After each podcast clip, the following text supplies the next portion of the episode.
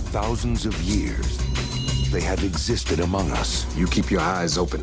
They're everywhere. Chances are you've seen them yourself and didn't know it. A secret nation Our livelihood depends on our ability to blend in. with a lust for power. We should be ruling the humans. These people are our food. They've got their claws into everything politics, finance, real estate. There's a war going on out there. He makes the weapons, I use them. Now, one will lead them to conquer mankind Tonight, the age of man comes to an end. We're gonna be gods. You know, sometimes, Korey, sometimes I'm trying to ice skate and I actually go downhill. that I'm changing things up. You know, sometimes you gotta try to do new things. Um, all right, we'll get to why I, I just said that line in a moment. But welcome, welcome, welcome to Wages of Cinema. And we're not just talking about one movie this time. We're back to multiple movies. And it's just me and Trash Panda Korey. Trash Panda in all over the place. And boy, we have some trash to talk about tonight. And some good movies.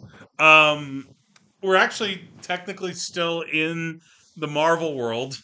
Um it's like we can't get out. We're trapped in the Marvel zone. That's a thing, isn't it? Oh, wait, that's the Phantom Zone.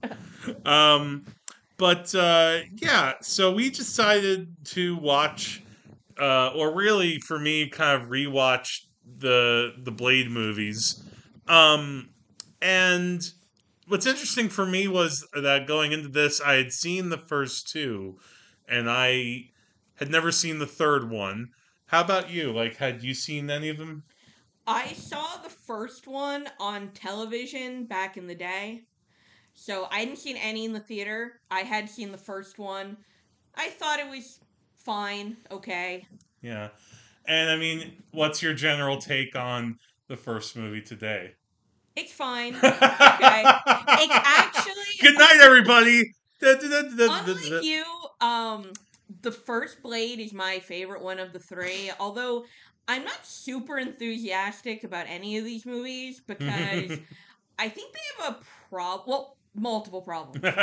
But I would say Yeah. maybe the one unifying problem is that these this trilogy of movies has produced so few interesting characters. It's really kind of mind-boggling. Like the character work in these movies is pretty poor across the board and even Blade himself is not an interesting character and Wesley Snipes delivers a mediocre performance. Yeah, I said it. Yeah, well, here's what I'd say though. Like I I like the first two movies. The third one we'll we'll get to that. Um but the thing is is that they're not I would not rank these among like upper echelon uh mar- you know like the kind of Marvel movies we get today. Now, I will say that they the, first two work is just very fun action genre like popcorn movies. And sometimes that's fine. Sometimes I don't need to have like great depth in my fa- in my movies. Um I think maybe the first one tries for a little more depth than the second one, which is interesting given who the director is of the second movie. Although I think the second movie is much better directed than any of the other ones because it's, you know, an Academy Award winning filmmaker and like, you know, brilliant styles. But anyway, um well, the, culturally though, I think what's interesting to talk about with these movies, you know, the first Blade that came out at a time when Marvel had had really barely anything released theatrically in the United States. It was basically Howard the Duck and hmm. Howard the Duck. and oh, I mean, well, no, they did a Captain America movie that didn't even get released in the US. And what's funny too is we're old enough that we were around when these movies were released. Nobody mar- like no one ever talked about these as like Marvel movies. They just talked about it as a vampire movie or a Wesley Snipes movie or there was no at least I wasn't exposed to like any marketing that really pitched this as a comic book. movie. Absolutely not. And no, I and I not think, at all. No, and I think though, frankly, the studios I think the studios knew that. I think they realized if we try to market this as a quote comic book movie, it will be, you know, game over. Because again, this was the 1990s. This was a time when just the year before you had Shaq in Steel, and you know that that bombed. Also, the year before Batman and Robin. So, on the other hand, though, vampires were in at that time. Well, that's why again, I didn't see the first movie in the theater when it came out, but I did watch it at home. Yeah. And the reason why I watched it was because it was a vampire movie and I was of course madly in love with Buffy the Vampire Slayer and I just really liked stories about vampires. I think for me at the time, I mean, I, aside from it just being like, oh, this kind of looks like a cool, kind of coolish action movie, it had, in my very vague impression at the time, that was again in the '90s. You had things like Spawn. You had like things are cool. You know, it's gonna have lots of uh, you know. Uh, mythology that makes not much sense, but you're gonna ride with it because the characters look really slick and the weapons that they carry are you know really badass and you know there's a tragic backstory to our hero and Mm. you know why he kills and blah blah blah blah blah. Um, but again, like I didn't know that. I yeah, I didn't really. I probably noticed. Oh, based on a Marvel character, like that credit is in the movie. Um, Blade was created by these Marvel creators, Marv Wolf and Gene Colan. Um, but yeah, yeah, no, I think most of us really just associate it as vampire lore. In fact, it wasn't until the third movie after Spider-Man came out and then you had X-Men that you know, you actually had the Marvel logo before the movie too. yeah. So I guess people are going to see it, they might be like, "Oh wait, this is a Marvel movie? Shit, I got two for the price of one." Um, although I guess technically, though, if you were in the comics community more, this movie was probably a big deal in that way because it's like, oh, like somebody adapted a comic book, and you're taking it seriously, but at the same time, it's also not like for kids. It's but most well, kids of course will watch it, but it's it's aimed at more of an adult or the the adult audience in like 13 year olds going to see a movie, which was like me.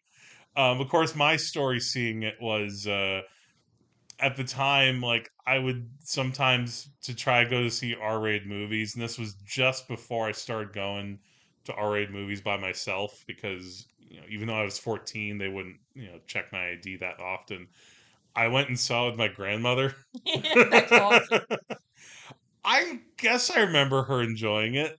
I mean, I, I, I honestly don't remember. She probably just wanted a reason to get out of the apartment. And um, my poor dad having to like shuffle her like you know from Riverdale to New Jersey just to like accompany me to see a movie that he would have no interest in. So yeah, I would say basically, I think this movie is the first movie. Yeah. I would give it a mildly positive review. I would give it a Well- gentle thumbs up. Well, let's talk about it a little bit because I would too. But like, basically, in this movie, for those who don't know, Blade, uh, the character, um, played by Wesley Snipes, and he, you know, unlike other characters, by the way, he doesn't have a different name. He's just Blade.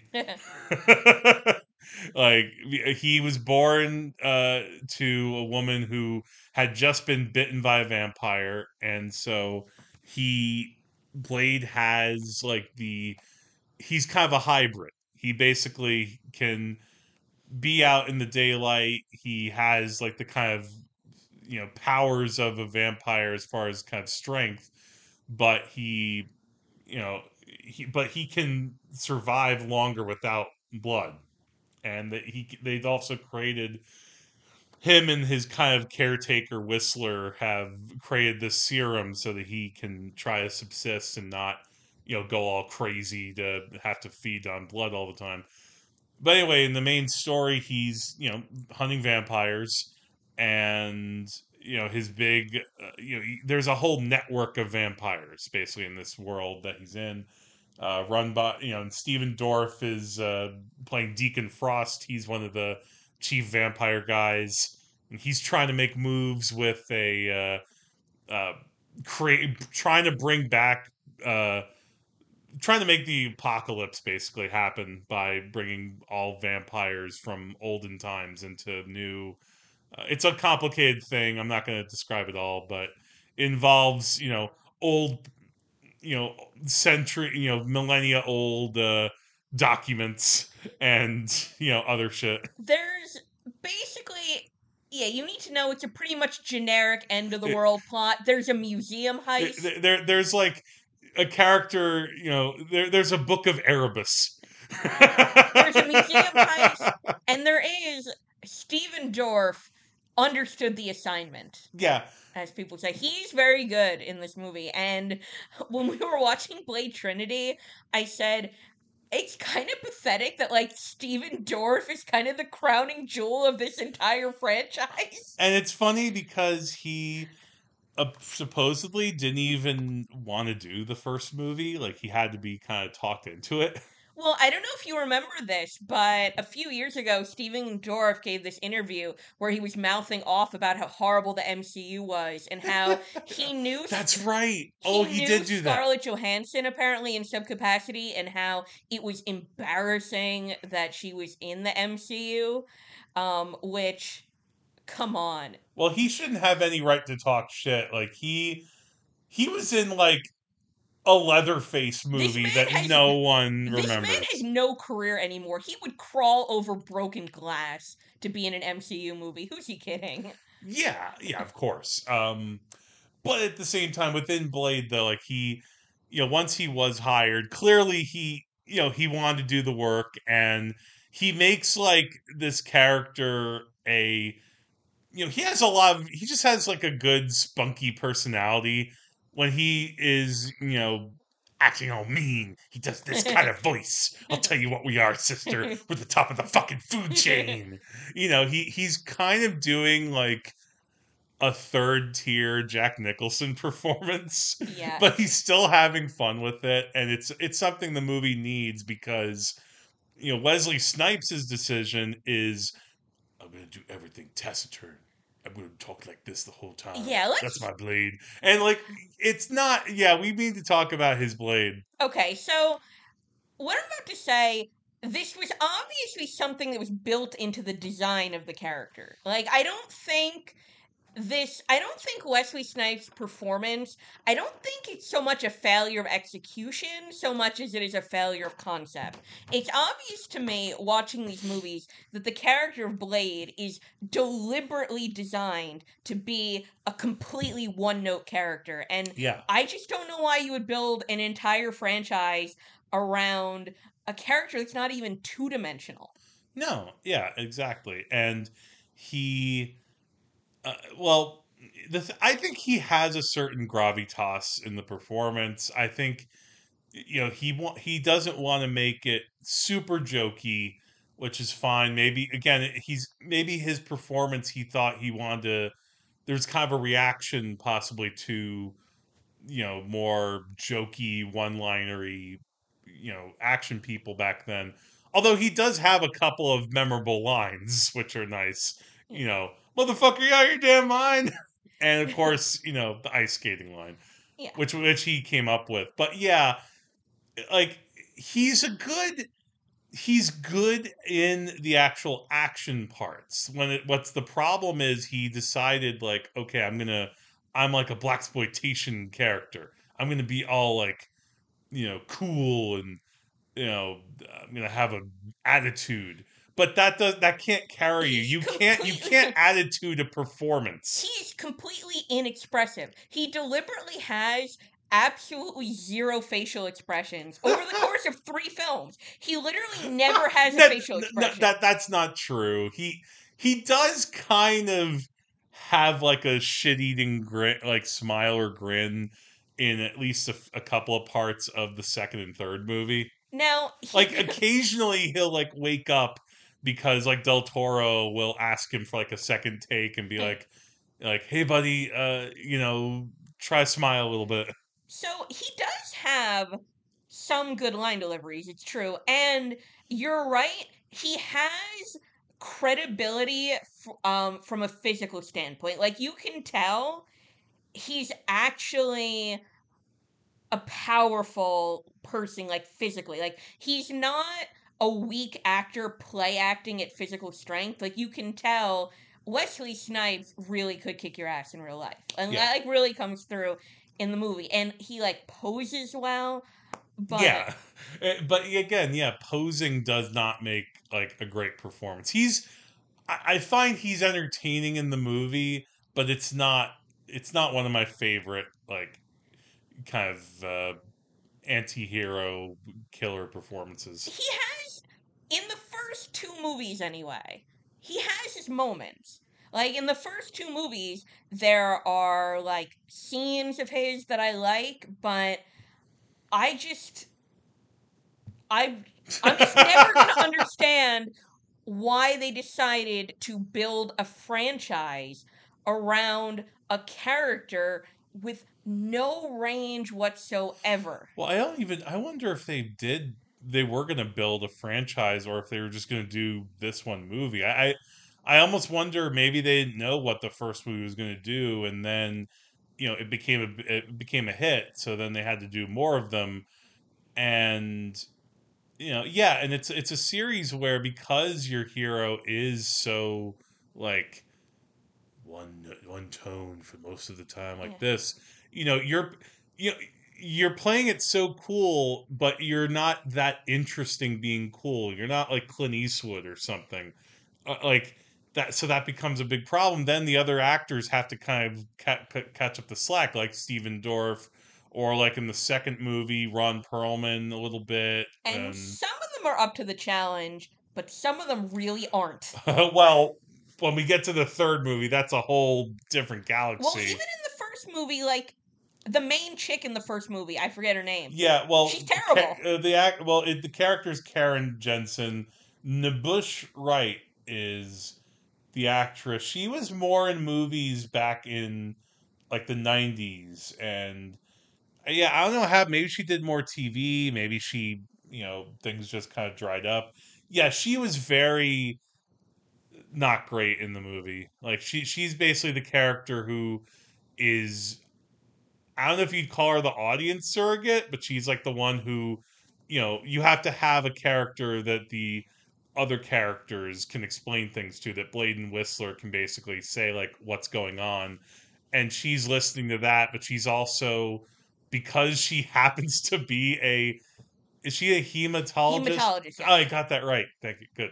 Yay. Um, it, just so happens, yeah, that like a hematologist is doing basically early early in the movie. Blade gets is in a big, you know, the rave action scene that kicks off the movie. Really, Which is awesome. it is a very good way to start your movie. The most '90s opening possible, where there's a rave and then suddenly the sprinklers are gushing blood. It and then Blade shows up. It's very fun. Um, Donal Logue, by the way, is the kind of second in command vampire, and he's having fun too. But anyway, so he's burnt to a crisp for reasons you can just watch the movie, and he's on the autopsy table. Uh, this doctor is trying to tr- you know look at do the autopsy, but then he wakes up and bites her. Blade gets her back to the the shop in time to try to save her.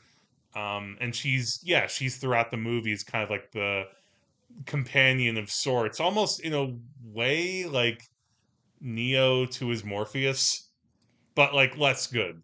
I guess. That's a, I guess that's a decent comparison because Neo is like supposed to be kind of a blank in the Matrix. She's she's not good. Um, no, but not yeah, good. but you could have still had. She doesn't have to be a blank. She could have had a little bit more personality.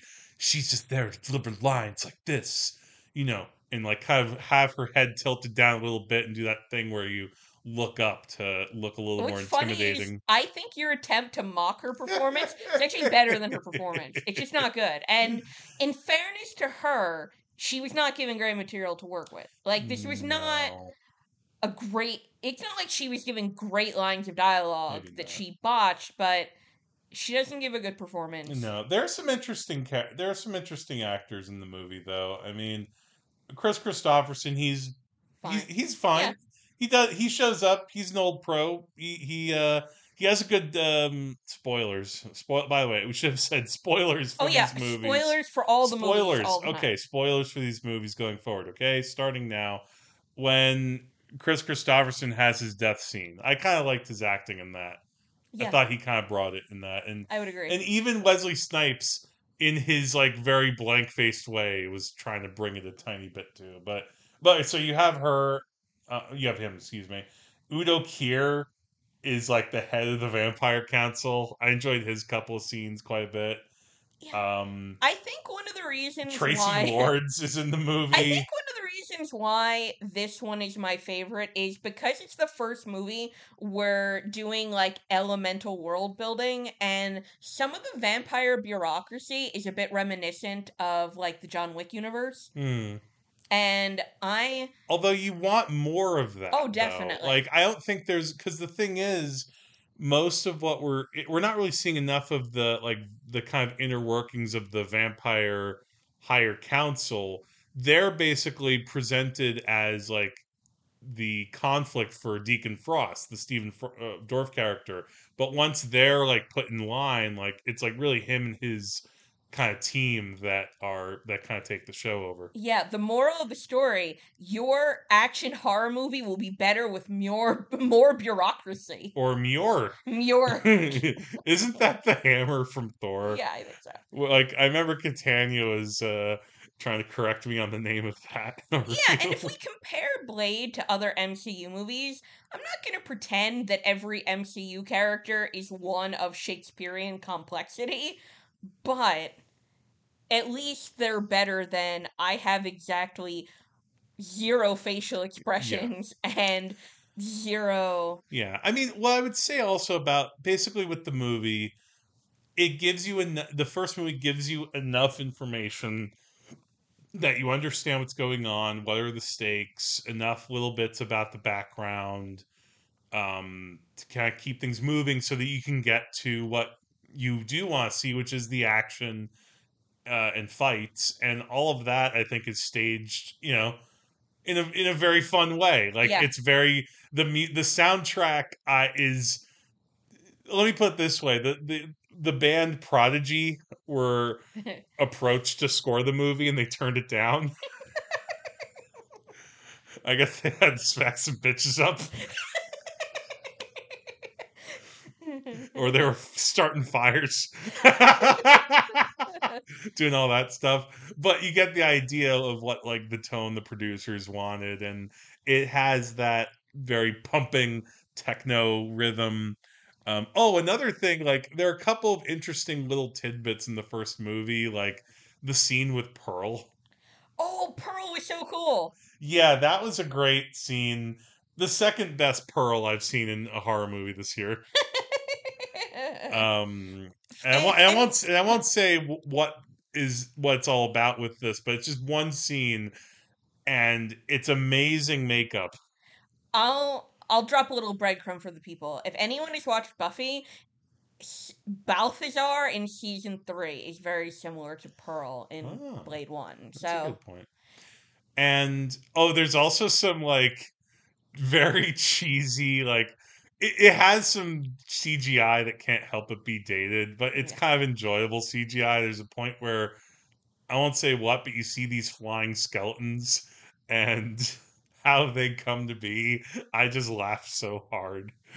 And um yeah i mean revisiting it was fun. Like would i watch this like often nowadays? Probably not.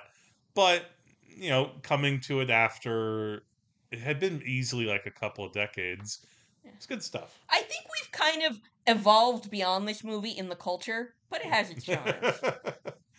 no yeah i mean well again i think again all these movies that we should mention are scripted by the same guy uh, david s goyer um, and his name's going to come up a lot especially when we get to the third movie because he directed that one Um, as a screenwriter, I mean, he understands like, you know, he understands structure.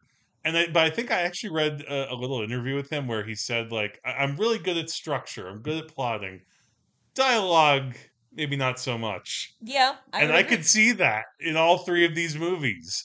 Um, dude has, you know, he he can have a fun moment or two, but then sometimes having characters talk is a bit of a challenge for him Yes. to sound convincing.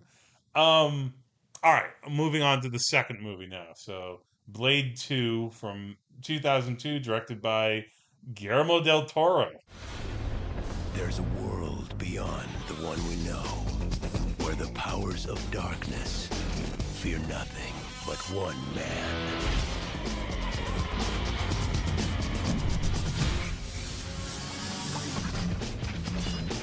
Stop!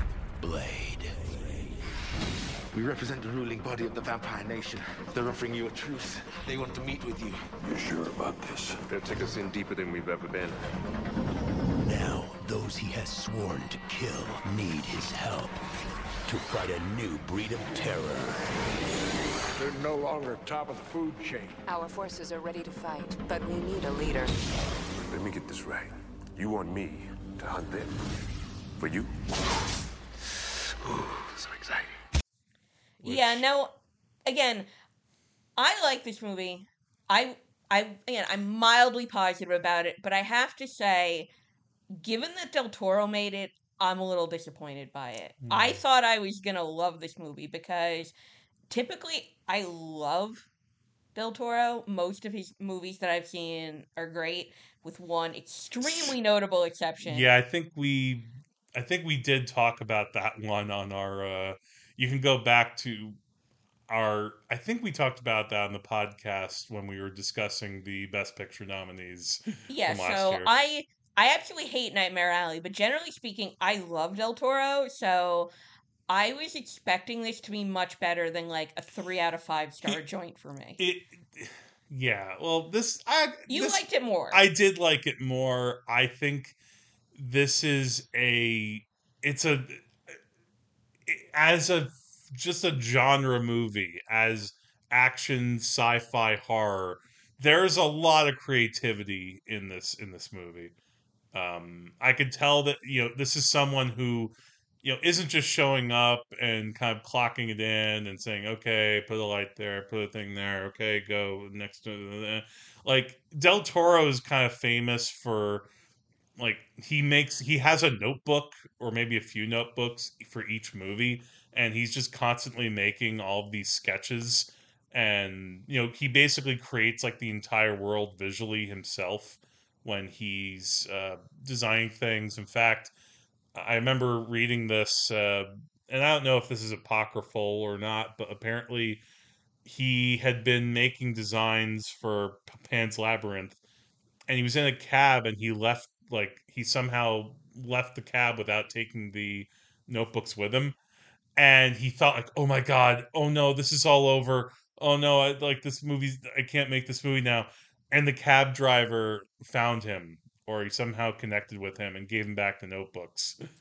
And del toro realized i have to make this movie. So yeah, I do agree that this movie aesthetically is quite pleasing, but I didn't like the like villains. I thought the quality of the villains was actually a step down from the first one, and also I just had to look up her name because I forgot the um character of Nyssa. oh Awful. Oh, oh, oh, okay. Yeah, no, th- there is an actress in this movie who is, yeah, basically like in a direct to video uh, DTV type performance. Yeah, Leonor Varela. Yeah, she's not that great. Um, but I can, I could be, I can kind of let that mostly slide because again, I, if I'm watching one of these kind of movies, it helps if I have a, you know, again, if I have some real vision and you know a sense of just like, oh, you're gonna surprise me in just things that like most other directors would take for granted or not care about. Like there's a scene in this movie where there's like a va- there's kind of like a vampire autopsy, or it's not even an autopsy for vampire. We should explain in this movie, basically, Blade, um, you know, he and well, Whistler's back. Somehow, Whistler has returned. We don't, we don't have to mention that part, but like he's basically brought in by the vampires. Ooh, he's brought in by the villain side because there are these new mutated vampires called like Reavers. Reapers. I think. Reapers. Right? No, I thought they were Reavers. Is it Reapers or Reavers? I think Reavers is fire. Oh, they are Reapers. Sorry. I don't know why Reavers sounded Yeah, cooler. I think that's the Firefly TV show. They're called Reavers. I think. I think that's where you're getting from. Uh, hey, 2002. It's a crazy year. Um, but there's but there's this scene where, yeah, the the corpse is on this autopsy table, and how this practic this completely practical bot you know creation not a bit of cgi in this moment where you're just seeing this creature taken apart and its jaw opened up and its insides you know come out. It, it's I, I just love that scene so much. Like i can't describe why it worked that particular part worked for me. There are just a lot of moments visually where as a fan of movies i just love what that i feel like i'm transported into like a different uh, environment in a in a unique way like how he uses all the floodlights you know the scene in the the the sewer where all the uv lights are you know it's like an avalanche of of light at one point Yeah, it's definitely better directed than it is written. And when I said that I feel like the cultures move beyond movies like this in some way, I feel like now that superhero movies are basically the only thing propelling the box office forward. Don't get me wrong, there's still like bad super movies, bad superhero movies out there. Oh boy, are there. But I feel like the very inconsistent like quality of the acting would just not be tolerated in like 2022 because there are at least like if you take the entire trilogy there are probably like half a dozen performances in these movies that are like not that like you would stare askance at in like a TV movie. And I feel like that just wouldn't be tolerated now. Whereas in the 90s and early 2000s, there was this kind of like soft bigotry of low expectations that, of course, a movie like this wouldn't have good acting because that's what these type of movies are. Hmm. And Oh, uh, you know an interesting thing, by the way, um, because we're talking about like things that were in the past are not tolerated anymore. Like, I think actually some of the the the creature work in this movie later got used in the strain. Oh, I should have watched that. I did like the first book. I will say though, one way that um the superhero movies have devolved If you would definitely have less practical work now than you would have Yeah. in Blade 2. Well, well, that's that that I think is the trade off. Like watching watching a movie like Blade Two, yeah, the performances are a little hit or miss. You know, in this one, I think the the performance who's closest, maybe in tone to Stephen Dorff, is Norman Reedus. I Oh, think. yeah. He's good. I mean, he's having fun. Uh, you know, he he's a character who uh is kind of like the new kind of sidekick for Blade and Whistler. Um, until a certain point in the movie, but but I won't get into that.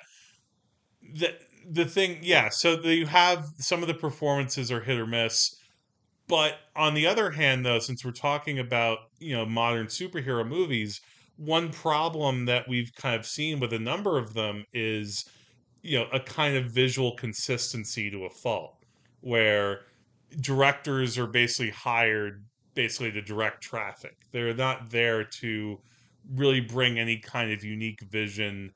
Um, you know, maybe they can keep some per- of the performances consistent, but you don't feel like, oh, hey, this is an artist who really is trying to bring something maybe even personal to the table.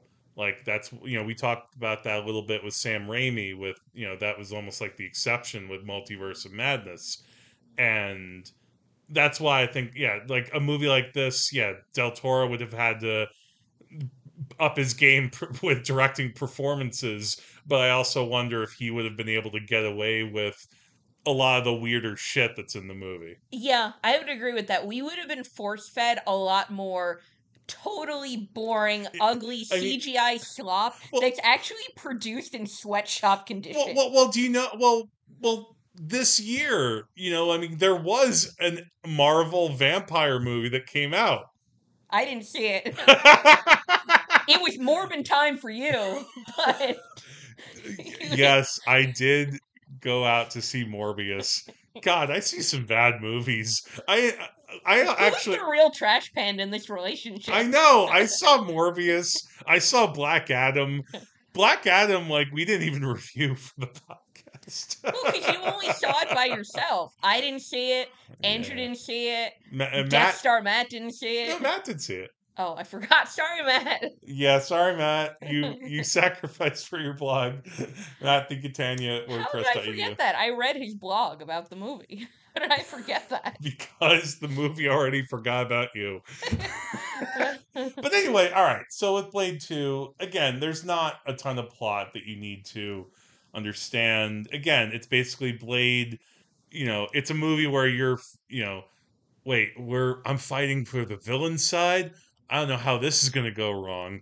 You know, one of those kind of things. Or the Vampire Nation asks Blade for help. You know, oh, this can't go wrong at all.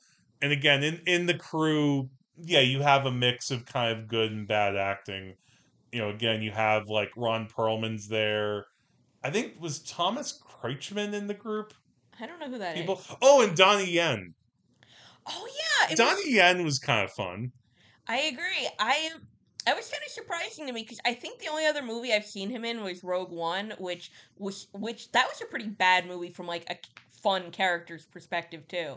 That's why I don't care how many people squawk about it on Twitter. I'm not watching Andor. Get out of here. Uh, hey, why? well, I would think that you should have a little bit of like a tinge of affection for Rogue One if you're gonna sit down to watch a whole series based on like one character. I don't know if I'll check it out, but that's a whole other different episode. Um, I again, I, I keep coming back to the same thing. I think I just enjoyed certain things different about this movie that and I get why you didn't like it so much. I think maybe you wanted like a little bit more in the character department. And this you know this this has the kind of thing where you know character work is like you know daughter of like villain is you know that's like the one dynamic in the movie. It's a little boring. Yeah. wasn't that like the thing in it? Yeah, the movie's got style and some good vibes and like not much else. And Frank, but here's the you know what I'd say though, as far as a style over substance type of affair, the style worked for me. This is so it was such I would have loved to have seen this again in a theater actually with a crowd because I think that would have been a lot of fun. And even though by this point in 2002 you know there were more visual effects in this than the first one. Yeah. i think the balance was still there at that time like the same thing with Raimi and spider-man you know his first spider-man movie where the split wasn't like lopsided completely with cgi you could still have a lot of practical effects you know makeup effects things that really put you into that space you're looking at and then the visual effects are you know flourishes And like the first movie, Wesley Snipes in this movie delivers a totally one note performance, and sometimes that's a good note. Like sometimes you're watching it and you're you're like, okay, I'm into it. But because it is such a one note performance, it doesn't work over. It doesn't always work over the course of two hours. well yeah it's also because ultimately he's because of how he's playing it in all of these movies you never feel like he's going to get into that much danger Yeah. like even in the first movie when he's basically bound up and bleeding for the villains literally you know to enact their big plan you know you know at some point he'll get out of it um because of how he's playing the part like even in you know, um, even in some of the other recent Marvel movies, you know, even though you can kind of guess that Tony Stark will somehow MacGyver his way out of the situation, Robert Downey Jr. brings a certain vulnerability. That yeah, it kind of bothers me that the character's never allowed to display Uh, any well, that's, vulnerability. no, that's not totally true. He loves his mother. It reminds me now.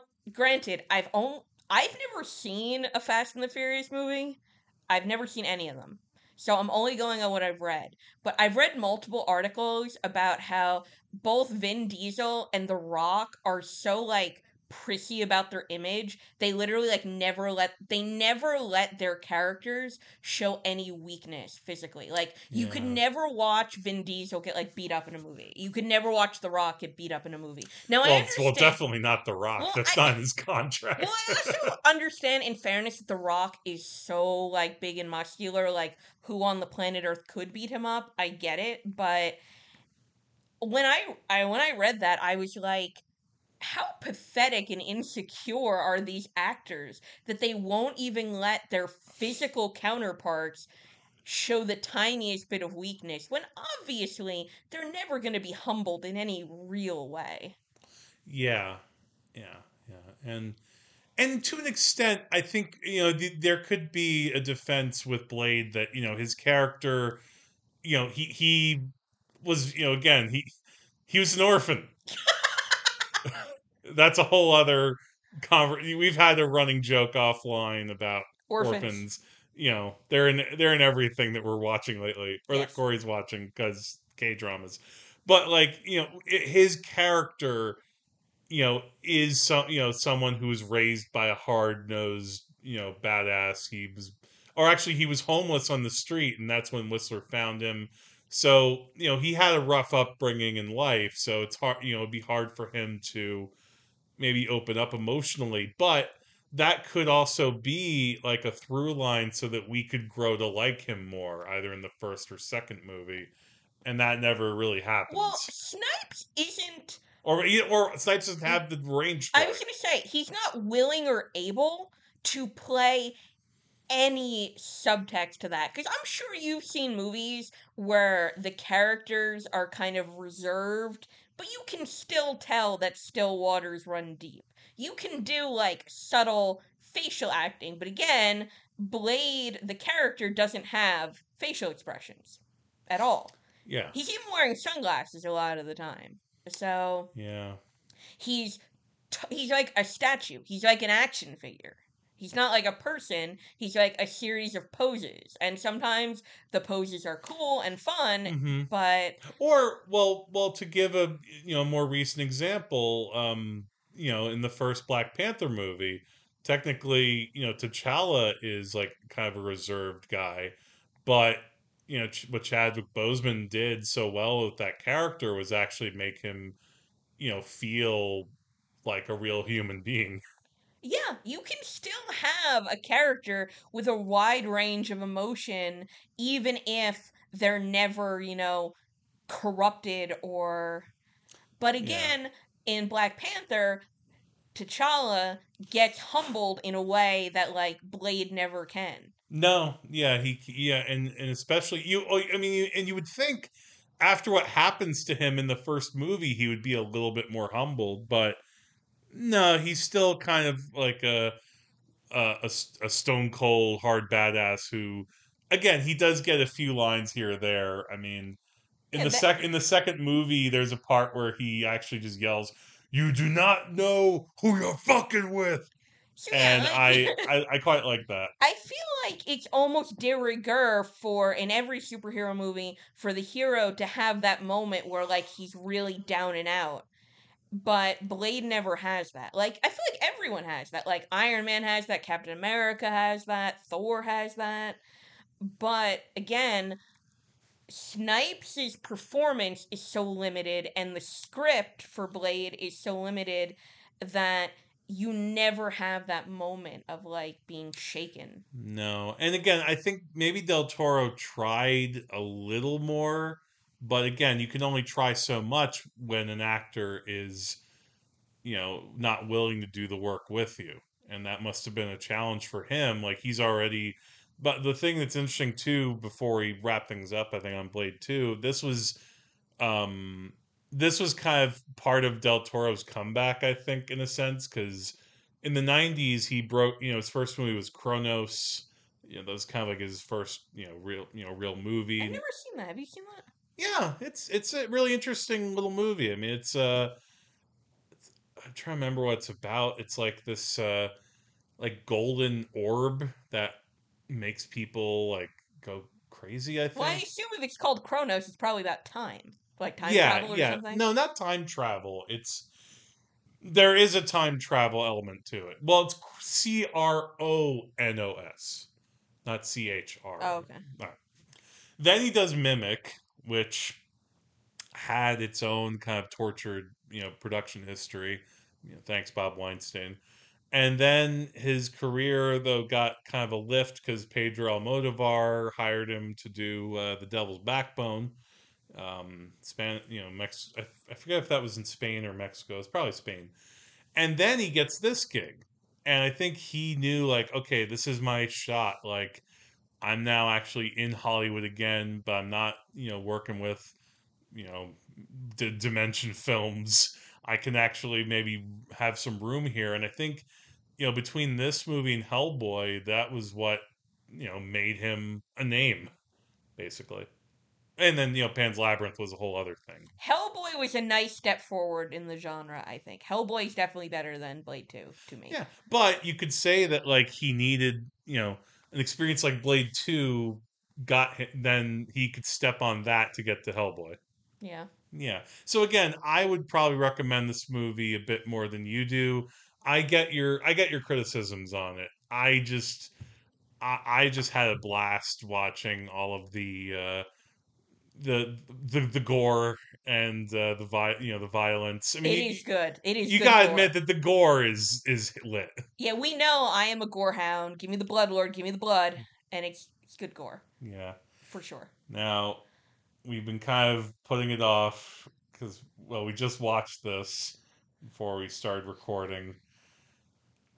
Blade Trinity. I have to ask you a couple of questions. What can you tell me about vampires? They exist.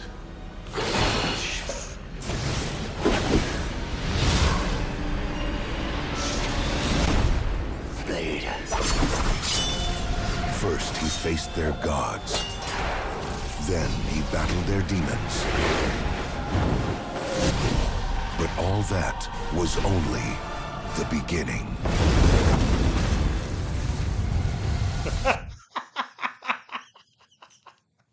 I gotta be honest, I mean, I was avoiding watching this movie forever. I've actually had this movie on DVD for years. I, I think I got it like Goodwill or something like that because I thought, like, well, maybe someday I'll finally check this out. And I was kind of putting it off and putting it off because, um, yeah, like the third Blade movie, Blade Trinity, it it sucks. It's very bad. It's very bad. Yeah, and a lot of that badness is like some of it's a little fun bad, but a lot, but some of it is very much not. I mean, this is uh and talk about like a troubled production history. Like, what were some of the things that we were reading about before we started recording? Okay, so apparently David Goyer for the third movie was promoted from writer to director. Wesley Snipes was staunchly opposed to this. And apparently he had some kind of producer credit on the film as well. And so Wesley Snipes voiced his displeasure by being an absolute nightmare on Oh the yeah. set. Well, from what I read, like Ryan Reynolds has been quoted as saying he never inter- really he never interacted with Wesley Snipes on set. He only interacted with Blade. Like he, he oh, no uh, Wesley no I'm serious Wesley Snipes by that point he would not talk to you on set if you call if he if you tried to you know say hey Wesley hey I got a question Wesley. No you had to talk to him as Blade. He was hmm. that kind of raging actor asshole. Patton Oswalt said that he spent most of his time in this trailer smoking pot. oh I didn't see the part about the pot but yeah, yeah but And- but he but Patton Oswalt also said you'd only respond to Blade Oh, and also he commun if he communicated with anyone, it would be by post-it notes. Yeah, so the other thing too is Blade himself is kind of a less prominent character in Blade Trinity than the other movies. I feel like he has like less screen time. A bit. Well, no, I mean he's there, but you're right. Like he's Well, the reason why he's there less is Wesley Snipes was so bothered by the fact that David Goyer was the director that he refused to be shot to report to set. So they Right. relied heavily on Wesley Snipes' stand in. And Wesley Snipes would only deign to leave his trailer for close ups. So that's why it feels like Blade has a lot less dialogue in this movie because yeah, he does. He only has like a certain number of lines. because obviously Wesley Snipes' stand-in is there to stand, not to talk. So, um, yeah. So I think, and David Goyer himself. So we have David Goyer, Patton Oswalt, and Ryan Reynolds, who've all talked extensively about like what a super nightmare Snipes was. And Goyer said making this movie was quote the worst experience of his life, personally and Oh, professionally. oh, here's a little more trivia for you. Colin Farrell was offered the role of Hannibal King and turned it down. Had to make Daredevil instead. Isn't that like around the same time? No, Daredevil was before that. Oh, I think though he probably knew like I I, I can't keep doing these. yeah, so I feel like this movie when your lead actor oh by the way i love wesley snipe pulling that like i'm a method actor you must call me blade when he's delivering such a mailed in performance you know what i mean like at least the jeremy strongs of the world are actually like delivering great performances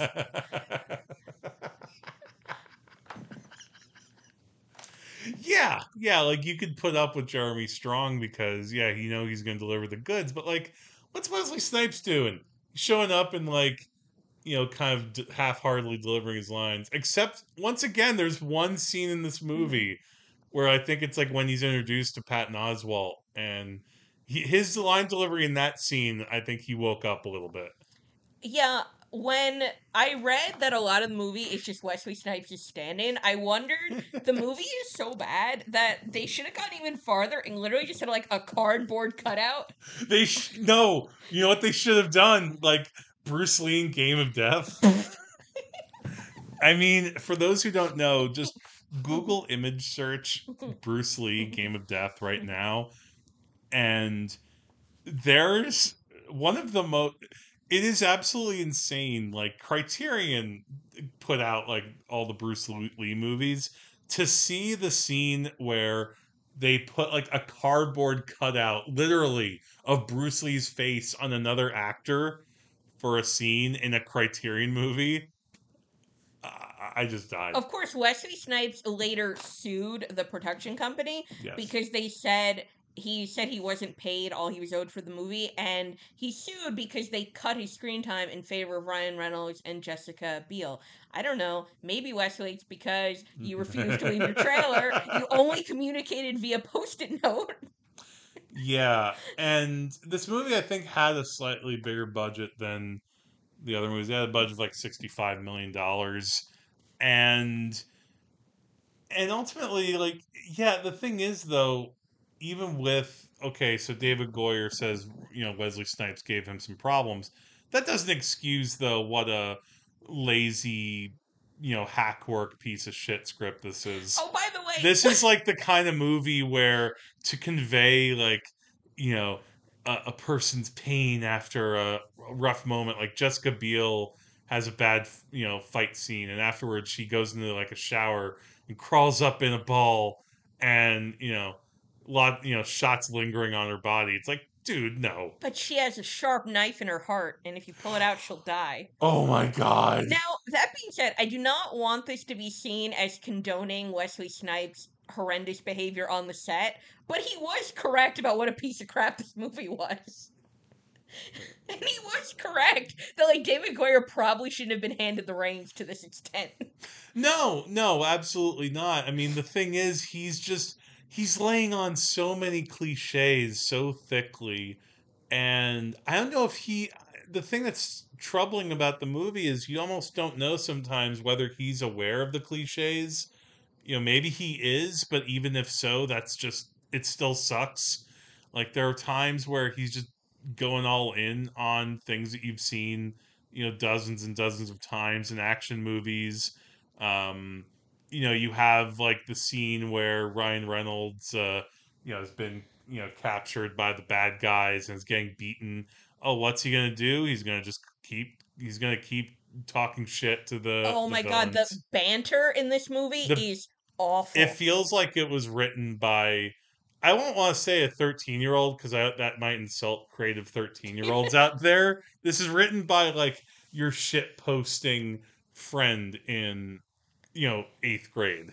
it's it's not clever at all. It's edge. It's like you have to be edgy by bringing up. uh What was the one line he used? Do you remember this? Like it was Oh. something about cock something. It was cunt. like cock jump. It, it, I oh, think it was cock juggling cunt smuggler or no, something. it was cock juggling thunder cunt. Yeah, But it's God. It, it thinks it's edgy, but it's actually like not edgy. Like it's profane, but it's actually not like subversive God. or transgressive. Do you think that? Oh, now it just occurred to me. This is probably a long shot, but do you think that Joss Whedon wrote the Mewling Quim line as a shot at like David Goyer? Like you can, I can actually do something even worse than you, and it'll be a PG thirteen. Well, I was gonna say this movie has. You're right.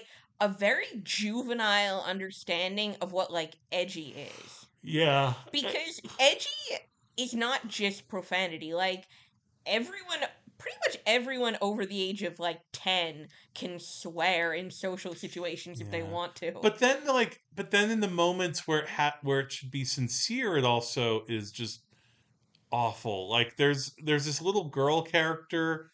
Do you even know who she was? Was she like a daughter to someone? she was natasha lyonne's daughter Oh, oh, right. Okay, yeah. Natasha Lyonne pops up in this bio. She's like part of the the group with Ryan Reynolds and Jessica Biel. And Patton Oswalt, as we said, is in the movie. He's like the weapons guy. Um, but yeah, lines yeah, and there's a scene. There's a little scene where like Blade's up on a roof, and he's you know he's had a moment, and the little girl comes up on the roof, and she asks him, "Why can't you just be nice?" And that almost sounds like that's almost sounds like the start of like kind of a clever exchange could happen. But then he takes a beat and says, "Because the world isn't nice." And I felt like I died inside. I felt like the world just got a lot less nice by you saying that line. yeah basically some there were a few moments where i found david goyer's extreme hackery to be kind of funny Yeah. like there were shots in this movie that were funny intentionally or unintentionally do you think I it's hard to tell. I honestly, I my sensibility w- through watching now all three of these movies, I think he just that's his aesthetic. He likes some he likes edgy stuff or stuff that seems I don't want to say edge lord because that's I think a little too mean, but it's almost a little bit like that. Do you know what Yeah. I mean? Blade Trinity definitely has an edge lord component to it, particularly in the Ryan Reynolds character. And it's funny, you can see. I don't think Ryan Reynolds is an actor that has shown like tremendous range over the course of his career. So you can see kind of the core of the current bankable Ryan Reynolds Deadpool persona in his performance in Blade Trinity, but it's miscalibrated. He's like too far in like the douchebag red zone. Yeah, yeah, absolutely. Yeah, way too douchebaggy. Um, I mean, I I felt like he, of all, oddly enough, though, he was probably one of my one of the better performers in the movie for me. Even, by default. yeah, by default. I mean, we haven't talked about her that much, but Jessica Biel. We were both kind of agog watching her in this movie, and we're just like, this is just unacceptable. Embarrassing. Like I'm and she doesn't have even a ton of lines but what she has to deliver like it's it's this is deathly because you have an actor who if she can do anything on camera, it's only because a director who's experienced really knows maybe how to get something out of her. And even then, that's so rare. And David Goyer, he's a first time filmmaker. it's I'm not exaggerating when I say like when I would way back in the day when like you know like most schools like my high school performed plays every year I'm not this I'm serious when I say this that like the kids in my high school plays did like better line readings and I didn't go to school with anyone who became an actor Yeah. And like her character, she's supposed to play um she's like Whistler's uh, daughter. Well, not the daughters that he described in the first movie. They have to explain that in the line because David Goyer forgot his own fucking script. she's out of wedlock Yeah.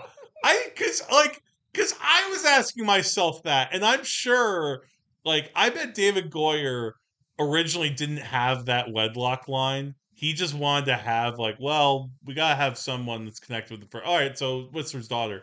And so I had to remind him, "Oh wait, but you wrote a line where he gives his back he, you know, he explains his backstory and his wife and daughters were killed by vampires. I love too in the movie she has a flashback to Whistler saying this in the first movie, even though she wasn't there when he said this in the first movie. And I want to be clear, this is filmed as her flashback. Like Yeah, like cause she's on screen and they have her kind of walking in slow mo, and like I maybe David Goyer would say like, well, we gotta remind the audience about her. did in the dialogue. Like I actually agree. You probably need some kind of reminder because it was six years since the first movie, and maybe people didn't rewatch it, but they had a reminder. They had like the dialogue. Yeah, yeah. My God, like it, and like yeah, some of her her delivery is just abysmal. I mean, it's just it, it, it she doesn't have the gravitas for this kind of part. She doesn't have and again, it's not like the writing is doing her any favors. It's a bad combination of, you know, director who is just trying to get through the day, you know, keep the schedule moving because he has a temperamental dickhead star. Yeah. You know, his script has a lot of problems that he hasn't worked out or he doesn't think are problems because you know, who is he have looking over his shoulder? He doesn't have like anyone scrutinizing the script like he did in the first two movies. And yeah, an actress who's just you know, put her on Seventh Heaven, that's fine, but that's, you know, the dog acts fine on Seventh Heaven. I am going to out myself on the podcast as someone who watched several seasons of Seventh Heaven back in the day. It's it's okay. I I forgive I you. probably watched six or seven seasons of Seventh Heaven. That's probably like 120 episodes of Seventh Heaven. And I've seen a few scenes over your shoulder. it's a, it's an awful show. But even on Seventh Heaven, her acting was like much better. Well, because well, it, well, she was also you know playing like a pastor's daughter or rev- whatever it was. She was the daughter. She, that's fine. She can she can do that okay. You know, in a TV scenario. But in this, she's supposed to be like Elektra. She's like discount Elektra, and it's it's not working. Well, actually, she like breaks bad on the Seventh Heaven TV show. Oh, and this she? year, there's kind of like a meta element because Jessica Biel did some like quasi provocative photo shoots. And do you remember those like? Oh yeah, yeah. do you I remember those men's magazines that used to exist? They were like Maxim- Maxim, and there was another one too. Details. something like that. But she did, and those weren't like Playboy or anything, so they were like very softly provocative. But if you were, you know, Amish, it's basically like Gang Hustler. but because she was on this squeaky clean show, it was like a huge scandal. And the kind of creators of the show kind of punished the actress by writing her oh, really? in like a break. They basically tried to write this extended Breaking Bad plot for her, but because they were such squares, her Breaking Bad was kind of like pathetic. like she had like a cigarette. yes, and she like dropped out of college to become a flight attendant. How is that Breaking Bad? She still has a job. What? Oh my god! Wow. That I the, my only exposure to this show. I know we're going on a little tangent, like, but when we watched those uh, very special episode videos, On Funny or Die. yeah, the Seventh Heaven funnier. If you go on YouTube, just check out. Ch- type in very special episode Seventh Heaven, and this guy um, on Funny or Die does these recaps where he basically describes a whole episode of a TV show in like six or seven minutes, and some of the things that happened in these episodes, it was like the one about marijuana. Oh my god! Oh, and and then there was like the one who uh, was it spray painting or sniffing glue? it was yeah, it was like huffing like fumes from spray paint. So funny. it it was like I forgot just how much that show could be like Christian versions of what I saw in the Dare program as a kid. exactly what it was. The young people don't know what it was like when there's just a lot less television to watch. Like Yeah. now, Um. Oh, also, anyway. by the way, I don't know what Parker Posey was doing Oh, in this movie. Parker Posey. Like now, here's the. You know what though? Compared to Jessica Biel, Yeah. at least she was making like a choice. Choices. Yeah, they were kind of deranged. Like she was doing a lot of her dialogue in this whispery voice. and at least though she was, I think she was trying. It's funny though how there were a number of comic actors or people again that you normally associate with comedies in this movie because you have Parker Posey, Patton Oswalt, John Michael Higgins shows up as um uh what we didn't even talk about this in these movies you have uh what was it the not the guardian like the he he's like the humans who serve the the vampires. familiars. the familiars yeah. You have these familiars. He's a familiar in it who's posing as like a vampire expert. Oh another interesting little weird crossover. Um eric bogosian is in like the opening of the movie which is funny seeing him now after uh, the first season of Interview with the Vampire.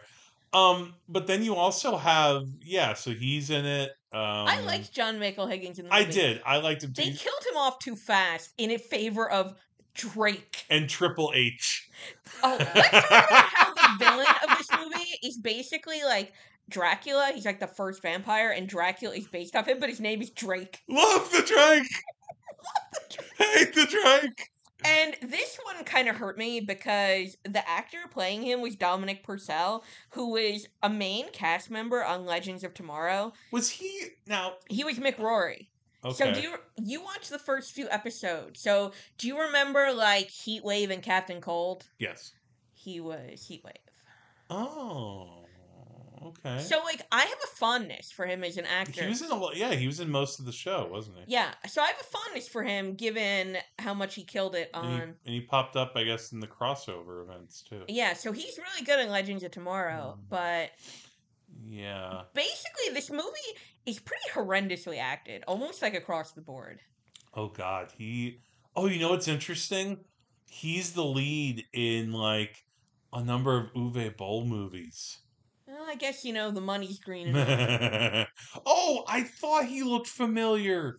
You know who? What show he was on? He was uh on uh Prison Break. I never watched Prison Break. Did you watch Prison Break? No, but you know, but like when we watched House, there were commercials for Prison Break. And that's funny because Wentworth Miller's the lead in Prison Break, and he's like Mick Rory's Oh. buddy on Legends of Tomorrow. Oh, oh, or maybe I was. I don't know if I'm getting them confused. They look kind of like the same, Wentworth Miller and Dominic Purcell. a little bit. Eh. Eh, maybe. Dominic Purcell is a bit more like I don't know, like weathered. Yeah, Wentworth Uh, Miller, I don't know if he is younger, but he looks younger. yeah, yeah. But anyway, but the point is though, yeah, this Drake character is such like a lump of a villain, and the thing is, like as we talked about with, uh, you know, Stephen Dorff, and um, you know, you need you need that like flashy villain to contrast with Blade because he needs something to contrast with because otherwise you have like two blocks of granite. Yeah, so I yeah, I'm a big believer of these movies need flamboyant villains because the protagonist is so stoic, but he the Drake character fails in every way like a vampire can fail cuz a vampire, you know, ideally they're kind of like scary and threatening and menacing, but failing that, you could also maybe go for like the sexy charisma angle. You know, like yeah, yeah, you could have make it make a sexy Dracula. It's not the first time. And as you mentioned earlier, we just watched the Interview with Vampire TV show where both Louis and Lestat are just like oozing like sexuality. And honestly, like they're not always like intimidating, but they always have that kind of Yeah. allure. Whereas, yeah, whereas Dominic Purcell, and I don't think it's all his fault because, again, as you've mentioned, he's good on in other projects, but his but the way that they wrote him, it's he he's just so boring because there's nothing really that intimidating about him. Ironically, be- that he's a vampire who's been around for thousands of years Yeah. as we learn in one of the most horrendous montages I've ever seen, where Ryan Reynolds is explaining it, and you're seeing like bad blood visual effects to sh- like to showcase like his transformations and Because uh, now we got bad blood. Used to be mad love. poke, poke, get out of here. I'm not even a Swifty. I'm such a poser. yeah, that's not even a good.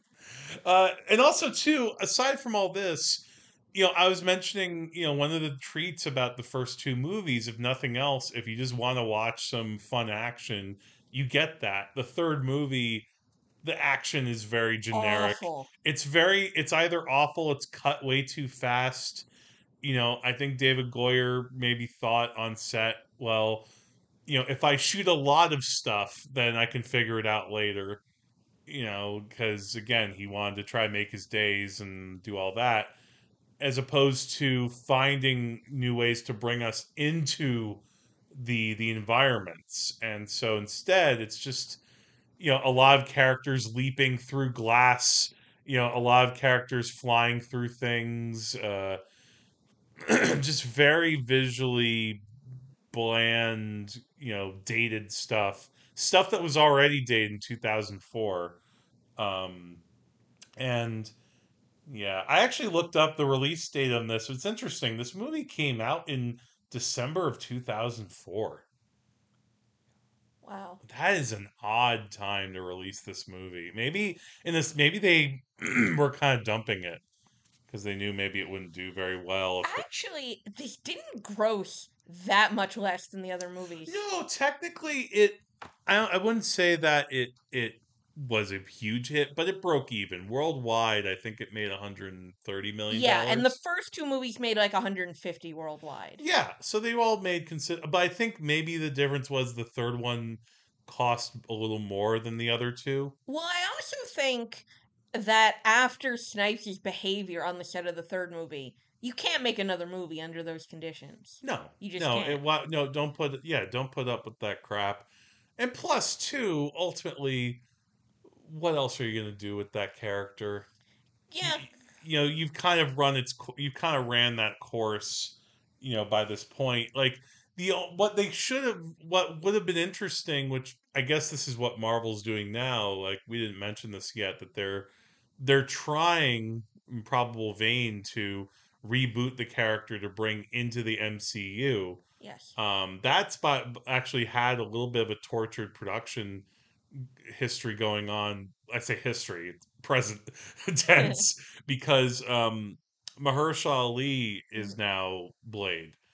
Uh, but it was like they had gotten a director but then the director left. And that I, I believe i read this was some month a few months ago they had to reshuffle a lot of things in the next uh, phases Yeah. because and but to me i'm like why do you need a character like blade though in the mcu um Yeah. or you know or what you do is you know what don't even have him in your disney marvel stable give him back to sony so maybe you could have like a fun morbid time blade movie it's Bladen time. it's Bladen time, exactly. um, or just don't do anything with the character. You can have Marvel characters that you leave alone and Well, I hope if and when this Blade movie happens, I really hope that they reconceptualize the character to actually have some range. Because if you're casting a freaking like double Oscar winner, well, well, that's yeah, yeah. You gotta bring it. I think they know that. I think if you're hiring that actor, I'm sure he's obviously bulking up and you know getting in shape for the part. But you're hiring him also because uh, you know of his chops. In fact, he was actually on uh, Luke Cage in the first season anyway, so he already knows you know kind of his territory. I, I, want, I bet he'll do something different than that show because in that he was actually the the villain. Um, but at any rate, um, so these movies, interesting relics. Um, I I don't even remember exactly what the impetus was to revisit them. I just thought it'd be kind of fun. yeah, and I I feel like my comments have been very negative, but I do I do mildly like the first two movies. Except they're not raves. I wouldn't say like you have to go out and watch them, but they're fine to throw on. If you're if you need a little bit of that extra vampire itch, if you're you know curious about you know where Marvel was at a certain point in time before they even figured out exactly what they were doing as Marvel. In matter of fact, I believe 98 Blade that came out in the time period just after or right around the time Marvel went bankrupt. Okay. So that's another interesting thought that like this was their first little step up out of that. Um yeah, the first two movies, they have their moments. They have some good supporting characters. They have some visual flair. The action is pretty good. It's just for me, there's there's kind of like a low ceiling for these types of movies. yeah, yeah. Because they're built around such a limited character. Yeah, they're built around a limited character and also just the subject matter is dealing with, you know, you know, vampire factions and you know, mythology around, you know, who's a daywalker and the rules about this or that, what, you know, creatures that feed on, you know, vampires that feed, feed on vampires, you know, again, if that's your thing, go for it. And like I said, yeah, I, I would recommend the first two movies only throw on the third movie if you want to make someone mad. Yeah, the third one really sucks. yeah. So that's that's that. And I'm I'm glad we watched these though. Yeah, I think we had some fun at time, especially on the third one, riffing on a lot of points. I was laughing a lot during the third movie. I think that movie is like such a disaster, and it runs it runs out of steam because it's way too long.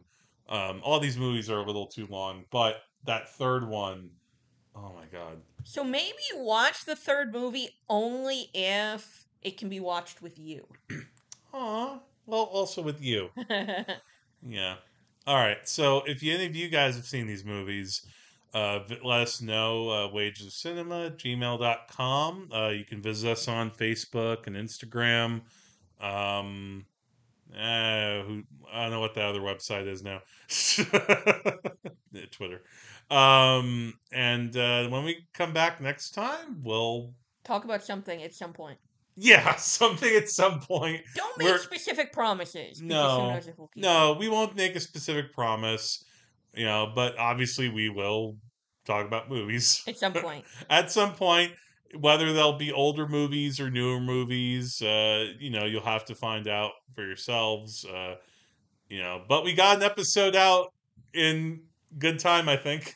All right, so let's wrap this up. All right, until next time, Jack. I'm Trash Panda Korey. And the wage of cinema is Hugs. a motherfucker is ice skating uphill. Some motherfuckers are always trying to ice skate uphill.